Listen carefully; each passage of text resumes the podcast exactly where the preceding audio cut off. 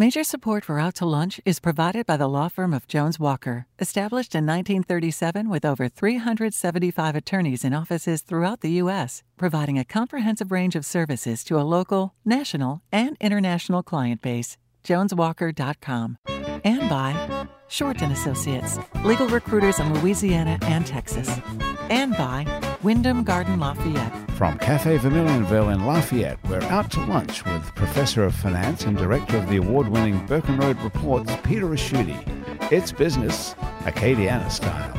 Hi, I'm Peter Ricchiuti. This is Out to Lunch, and I'm sitting in for Christian Mader. Apparently, back in the dim, distant past, people used to get sick and go to a doctor and get cured and go home. We'd pay the doctor for his or her services, and everybody would walk away happy. That was a long time ago. Now you go to a doctor, you get a battery of tests, you get referred to another doctor who specializes in what you may or may not have wrong with you. Your insurance company refuses to cover the tests that your doctor wants. Your prescription plan doesn't cover the medications you need. Your doctor's large office staff spends weeks sorting out what your insurance company owes the doctor and what you owe and you end up with a gigantic bill and a worse headache than whatever it is that you drove you to the doctor in the first place. And everybody you know has a worse story than you about their own medical misadventures. In the face of this, there are some truly good people in the medical field who are working to deliver better outcomes for both doctors and patients and to change the nature of the healthcare system itself. Blaine Lindsay is the executive director and Southeast division head of a company called Aledade, Louisiana. Aledade is a new type of care company called an ACO, an accountable care organization. Aledade's function is to move healthcare from a user pays model, where you pay the doctor for treating you each time you, you're sick, to an outcome based model, where the doctor gets paid for keeping you healthy and not having to visit the clinic. Blaine, welcomed out to lunch. Hey, Peter, thank you. Now, most of us have very little idea about how the business side of medical institutions work. Many doctors themselves don't understand the new complexities of the healthcare delivery system. Dr. Andy Blaylock is not one of them. Andy is a nephrologist, a kidney specialist, and also the chief medical officer at Our Lady of Lourdes Hospital. Our Lady of Lourdes has been in Lafayette since 1949 and maintains a dual purpose to provide the best in cutting edge medical care and to provide for those who may be least able to afford it. Andy, welcomed out to lunch. Hi, thank you for having me. I want to start with you, Andy. The, the dual mission of Our Lady of Lourdes exemplifies the tensions in the modern healthcare market. Even those who can't afford the exorbitant, expensive tests and drugs, they may need to save their lives. It seems like you've been solving this dilemma at Our Lady of Lourdes for nearly 70 years. Do you have a formula that's worked on a small scale that could be applied to the, the country as a whole? Well, I think it's a it is part of our mission. It's part of what we've been doing for many years, and it's it's a focus on uh, the patient as a whole, uh, recognizing that there is a physical and a spiritual part uh, to taking care of patients, and a recognition that when we keep the patient at the center of what we do and focus on providing the highest quality, uh, the highest quality care that we can provide and, and, the best patient experience, at the end, that's the outcome that, that patients and physicians are looking for. Now, Andy, the, I guess it's got to be said that the biggest concern on the consumer side is affordability. Uh, you know, how do we face it? You know, you've had um, what was euphemistically called the Obamacare, and then you've got a new uh, new system that the House has looked at, that probably the Senate will look at something else completely different. Uh, how do you deal with the affordability issue? Well, it, that really is the center of what so many patients are concerned about, um, and so many future patients are concerned about. We know that premiums for families now ranging between twenty and forty thousand dollars a year, with six to thirteen thousand dollar deductibles. It's simply not affordable the way we've got the current system set up. And we not only have to figure out the affordability problem, not just affordable for the patients, but affordable for the system itself, we also have to figure out how to improve access for the patients that we're covering. Well, you have an interesting position because you're the chief medical officer. Now, what does that mean? Are you more on the business side or the doctor side? I'm kind of the liaison be- between both. I am a, a, a position in administration as a physician, so my job is number one to help physicians do what they do best practice medicine as unencumbered as we possibly can in this modern day and age, uh, to be their voice to administration, and in turn being the, avo- the, the voice from administration to help them understand all the different issues, the different regulations, different rules, and, and try and make it as easy as possible to uh, help them practice and take care of the patients that, that they bring to our hospital. Now, I saw an interview the other day with uh, Charlie Munger, who's uh, Warren Buffett's uh, partner, and he was saying we spend too much on tests at the very end of somebody's life. Is that where, is it the too much testing that's making this also uh, difficult, or? I think there's many different opportunities in the system. Too much test in general, uh, I think, is an, is an opportunity. Uh, one that, as we continue to increase the interoperability of the electronic medical records, as we make the, the computer systems that doctors, different doctors' offices use, different hospitals use, talk better to each other, I can see if your, your other doctors have just ordered a test I might be wanting to, to repeat. Uh, also, there is a concern about the amount of care provided at the end of life, and to make sure that uh, we're not providing care for the sake of care, but to actually improve patient experience and, and to make sure that we give the very best care to patients at the end of their lives. Now, Blaine, I'll turn it over to you. You're, you are part of the real world attempt at a solution the problem of the provision of health care. Your, your kind of company, an accountable care organization, has been created to help move the country from a user pays model of medicine to what is called outcome based medicine. Can you give us a healthcare for dummies introduction to what all that means and explain what it is that your company does? Right. Um, what the entire healthcare system right now is built on is a, a payment for volume of services, right? So when you're talking about over testing, you're talking about over treatment it's not because providers are inherently looking to do that. It's because the only way you can get reimbursed is by doing those tests. So the more the more tests you do, the sicker the patient is, the higher reimbursement. Um, accountable care organizations came along first through the Obamacare law, if you will, but have now been put into the permanent side of Medicare to say. Um, so you know, this part's not going to be affected even if we see a change in the legislation. Neither of the two bills have touched this program, and the reason is is because the way it's set up, it's actually working. Um, what Aledade does is hopefully you'll never hear of Aledade um, outside of this program. What we do is support independent primary care physicians, most of them focused right here in Lafayette and the surrounding areas, be able to, to change the model from how much healthcare can I provide to how healthy can I keep my patient, frankly? How, how little health care can I provide, at least sick care, and how much preventative care can I keep you healthy, keep you out of hospitals, keep you out of nursing homes? Um, and then the way that the, the payers, it, it's, it's Blue Cross too, it's not just Medicare. The way the payers have set that up, if we are successful doing that it, as independent primary care physicians, then that's the way forward in the healthcare system. It's and you know, the part that I really liked, I was reading the background of the company, is your founder basically took nine months off and walked around to see what he could observe. Yeah. He, he hid out. Uh, Farzad Mostashari is the former head of the entire country medical records, so usually I get kicked out of offices when I tell people that. He went to Brookings Institution and traveled the country and talked to as many independent primary care physicians as he could. And we believe that, that an independent primary care physician is best suited to help us move into this value based care world. Do you, you guys enemies? I guess I should have known this Dr. before the Blaylock? show. No, absolutely not. um, Aledade, um, my own health system, has a Health Leaders Network, which is an accountable care and clinical integration network, working on the same thing. And, and it is a recognition that regardless of what side of the political divide you may be on, uh, what the Affordable Care Act touched off was a transition of volume to value we can all agree that high value, high quality health care is what we need to do. And there is, as the baby boomer group continues to come through, we've got to get better and smarter at providing the health care. One of the things that the uh, accountable care organizations work on, is, for example, is, is decreasing ER utilization. We know our ER groups are already overburdened, and if we can find ways of decreasing ER utilization when it's possible, either by getting the patient back to their primary care doctor faster or just avoiding the ER and going straight to an admission when their doctor says, Look, I'm looking at them right now and they really need to come straight into the hospital. It's a decreased cost to the system. From a patient perspective, it's a much better. Um, it's a much better way of interacting with the healthcare system, and from an overall healthcare uh, delivery, the delivery of the healthcare in chronic health conditions is much better done in the primary care offices than in the emergency room. Why is it everybody says that the ER is kind of the, the money sucking part of the, the equation? Well, there are many money sucking parts of the equation. it's the one that gets picked on. um, and the ER, the reason that it, it ends up happening that way is they become the catch all for everything. So we have a mandate in this country in the emergency room that you have to get seen when you come to the emergency room. If you come in for a hang hangnail or a heart attack, we're going to see you.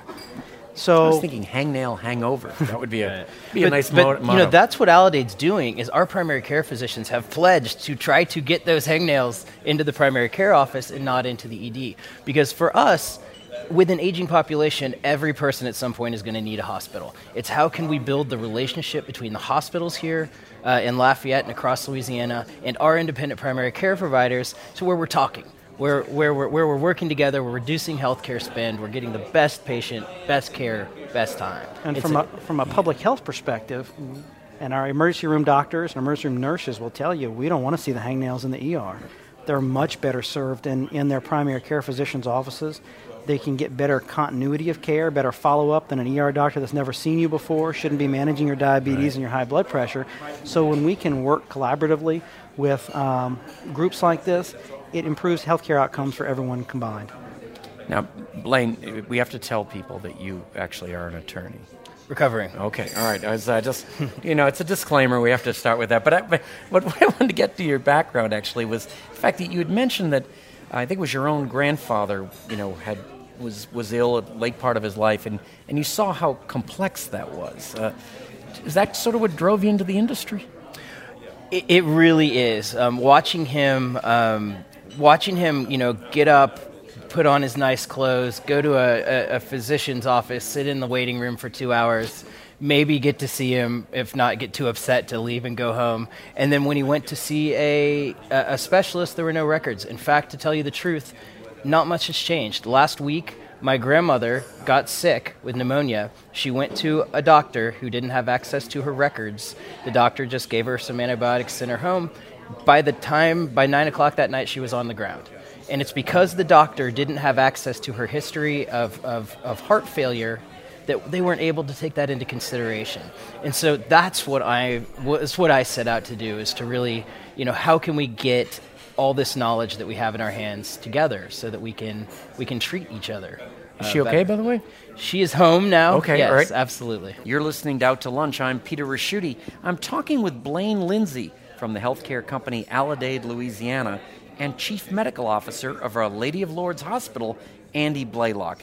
We'll be right back after this very brief break. You're listening to Out to Lunch. I'm Peter Ricchiuti. I'm talking with Blaine Lindsay from the healthcare company Aledade, Louisiana, and Chief Medical Officer of Our Lady of Lourdes Hospital, Andy Blaylock. Andy, is there a, um, a shortage of primary care physicians in this country? We know based on the data, based on the, the baby boomer and aging population, that we do have opportunity, that, that we do need more primary care physicians in this country. And, and in addition to the number of primary care physicians we've got, and that's part of what was initially answered in the primary uh, in the Affordable Care Act. We have to change how those primary care physicians get paid. Um, number one, the primary care physicians tend to be uh, some of the, the least paid in the healthcare industry in terms of physicians. Uh, so the specialists make more money? They do, okay. and, and, and, and that's part of a first dollar spend mechanism that we've got. And, and we have to not only pay them, but pay them for collaborating uh, with other specialists and improving the outcomes of the care uh, for those patients. And you know, the, it's a it's a it's a morbid joke that I make, but honestly, it may may bear out to be true. There may be as many doctors that specialize in your left ventricle in Lafayette than there are uh, primary care physicians. um, and that's really been an interesting, when you look at the cost of healthcare, you know, if there's more heart doctors, there's more heart problems that pop up. Um, and then, I mean, uh, what, what comes back to you're sitting in medical school, right? And you're trying to decide what to, uh, what to focus on. And then you're looking at things like, what do they look at? They must look at how much money you could make, obviously, we all do that. But, uh, uh you know, the fact that maybe uh, you're not on call all the time, I mean, things like that? I think there's a lot of things that, that factor into people's individual choices of why they pick the brand of medicine they do. Some of it's interest. That was what mine was. Some of it is healthcare really has changed in the last 50 to 100 years. It used to be they had one book and they, th- they taught you that, and you, you, you were you were you know kind of a, a jack of all trades. Now things are so specialized. I have multiple books on just kidney disease. So really, eh, the, the, amount of, and volume of information that's out there is significantly different than it used to be. So the old expectation of I've got one guy that can take care of everything from surgery to delivering a baby right. really is, is, a, is an older model. And so even primary care itself has become very specialized in what they do and what they offer and how they can work on collaborating care in a way that really healthcare didn't see before 20 years ago. If I was in medical school, I would go into psychiatry because I'm afraid of blood. So that would have been my. Idea. Don't forget my radiology. That's another spot for me. They, I'm 60. I don't know if it's too late to do this, but it's. Uh, um, what about um, medical records? Uh, you know, we had some. Uh, under President Obama, there was some changes there trying to get that going. Is it a lot better than it was? Is it not complete yet? Every day, our independent physicians fight on the front lines for interoperability. Um, as part of the ACO program, the independent physicians have stood up and said, I will be responsible for my patient. I will be responsible for every penny of their healthcare spend. Um, and so they are standing screaming from the mountaintops, Give me data. I know what to do with it. I want it. Just give me data. And it's turned out that that's a lot harder than it says, right? Um, it, you need the patient involved. You need the patient demanding their records. You know, we've got our physicians standing on mountaintops screaming. Oh, there's no mountains in Lafayette, but but but it's it's not. It's it's some some people don't want to share data, but most of it is that the systems do not talk. And how do you find that problem? How do you find that solution? And when you say they don't talk, is that I mean one hospital to another? The, the, the interfaces are if the hospitals the two hospitals are on different EHR systems, they are not talking they're, they, a doctor at Lourdes cannot pull up a record from another hospital and see what was wrong with that patient. Now, is that partially having to do with HIPAA? Not really. It's not HIPAA. It's just the, the there was no incentive to the makers of electronic medical records to make their systems talk. It didn't exist before, and that's again another improvement the Affordable Care Act brought. Is they have now started to place financial incentives not only to the physicians but to the hospitals themselves to be able to share data back and forth to each other. That's the first step. Getting then health systems to translate and transmit uh, information across to each other is going to be the next phase of where we're going.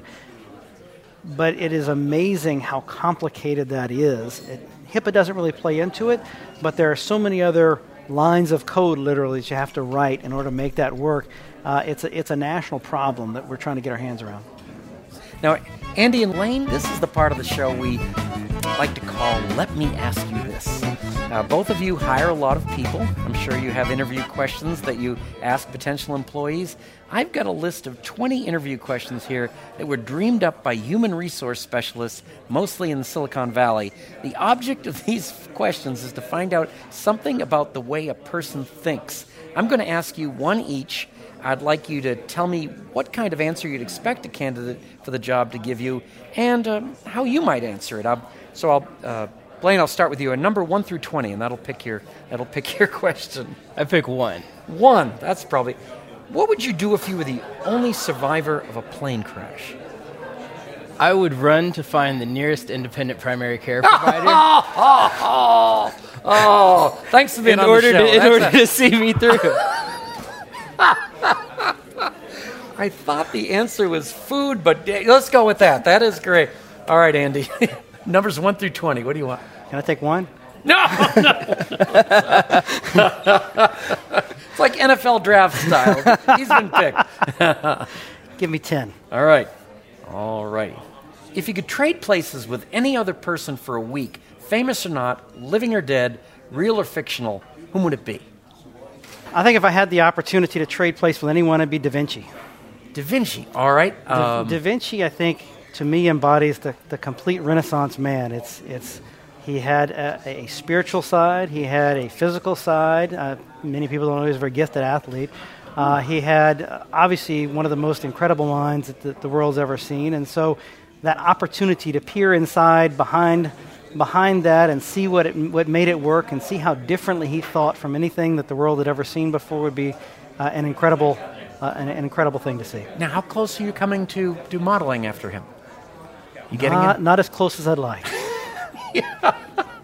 Because everybody just thinks of that those designs he did, but I didn't know. I had no idea he was an athlete. Wow. All right. I'll be thinking of much more, much differently now. Think, think of how much time he spent trying to paint the Sistine Chapel. Oh, yeah. That's right. I've that much time painting a room. They, uh, no, you know, because it was such a great question, Blaine, I'm going to ask you who would, who would be your character in there?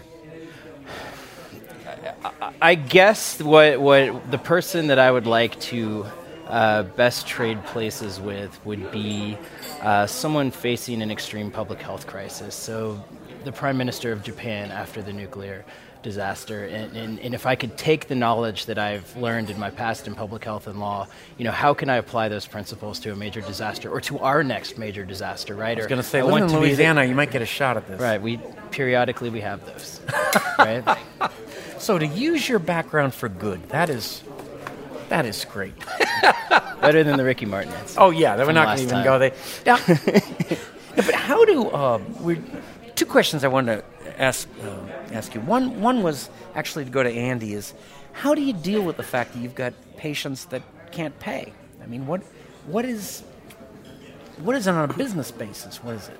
Well, we, that's one of the reasons I find it find myself so fortunate to work in a in a uh, faith-based system. So one of our missions is that we don't turn people away for lack of payment, um, and so. Um, it's been said that the, the, the, public health safety net provides care for people no matter what, and I, I think that we're getting better at that net. I think that we do have some mechanisms to make sure people get care, but what's very familiar and popular with everyone, certainly over the last couple of weeks, is you know whether or not it passes the Kimmel test. And and I think that uh, we have to divine a system that not only will make it affordable for patients, but to give them the access that they need when they need it, not just covering a major public health crisis, certainly like Mr. Kimmel with a, with a, a young child, child right. with, uh, with a heart condition, but making sure that after the the heart condition is taken care of, you give them the, the prolonged care that they'll need, uh, and, and making sure that it works for the patients that need the, the care and for the rest of the system that, that, that's trying to do that. Some of that is working on the, the, the wellness aspect of this because there's a lot of potential money in the system that you save by preventing people from getting to the crisis point of healthcare.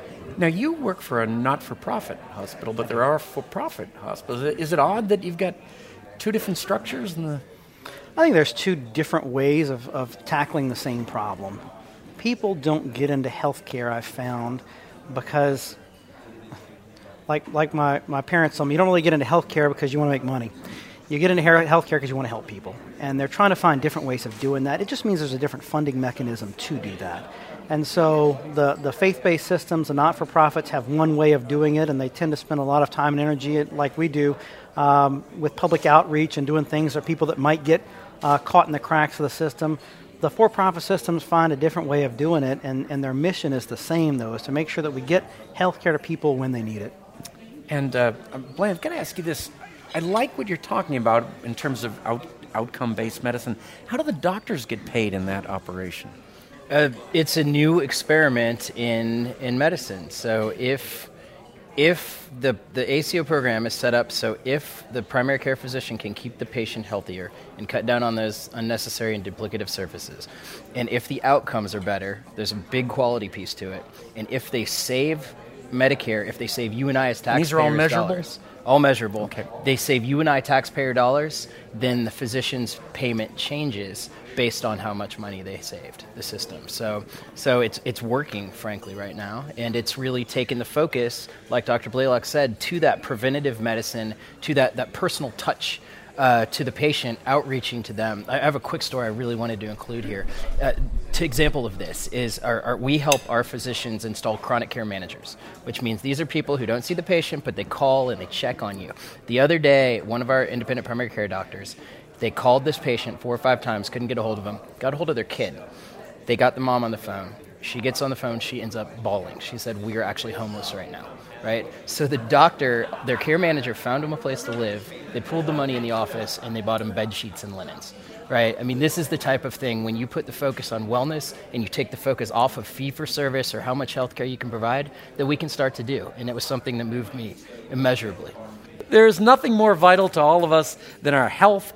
Uh, there's very little that's more frustrating to most of us, patients, doctors, and politicians alike, than health care. It's an ongoing dilemma that we've been trying to remedy for generations, and the struggle continues in Washington and around the country. We can't solve it all over one lunch at Lafayette, but we've made some headway in at least understanding the root causes of some of the problems, and we've been able to see some of the real world possible solutions. Andy and Blaine, thanks for this informative and fascinating conversation, and thank you both for taking the time to join me today on Out to Lunch. Thank you very much. Thank you for having us. My guests on Out to Lunch today have been Andy Blaylock, Chief Medical Officer at Our Lady of Lourdes Hospital, and Blaine Lindsay, Executive Director, Chairman, and Southeast Division Head of Aledade, Louisiana, an accountable care organization. You can find out more about Our Lady of Lourdes and Aledade by following the links on our websites, krvs.org and itsacadiana.com. Today's show is recorded live over lunch at Cafe Vermilionville in Lafayette. Cafe V is open Monday through Friday for lunch and six nights a week for dinner with a courtyard that sets the scene for fine Louisiana cuisine. The producer of our show is Grant Morris. Our technical producer is Eric Merle. Our researcher is Ann Christian. Our theme song, Encore Monsieur Nice Guy, is written by Mitch Foreman and performed by Mitch Foreman and Andre Michaud. Our Acadiana business consultants are Pete Prados from Innovate Acadiana, Zach Barker from The Opportunity Machine, and Dr. Blake Escaday. If you want to know what we look like, you can find photos of this show on our website and Facebook page. These photos were taken today by Gwen Oquan. You can get this show as a podcast. You can listen to past shows. You can keep up with us on all kinds of social media by going to our websites, itsacadiana.com and krvs.org. Support for Out to Lunch Acadiana comes from Wyndham Garden Lafayette, located off Pinhook near Calise Saloon. Wyndham Garden Lafayette is pet friendly with free parking and free Wi Fi and a free shuttle within three miles that includes the airport and downtown restaurants. Additional support comes from ABIZ Magazine and AcadianaBusiness.com, the essential information source for business decision makers throughout the one Acadiana region.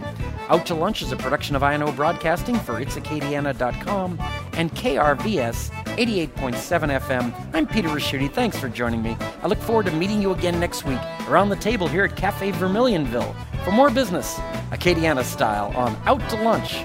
Major support for Out to Lunch is provided by the law firm of Jones Walker, established in 1937 with over 375 attorneys in offices throughout the U.S., providing a comprehensive range of services to a local, national, and international client base. JonesWalker.com. And by Shorten Associates, legal recruiters in Louisiana and Texas. And by Wyndham Garden Lafayette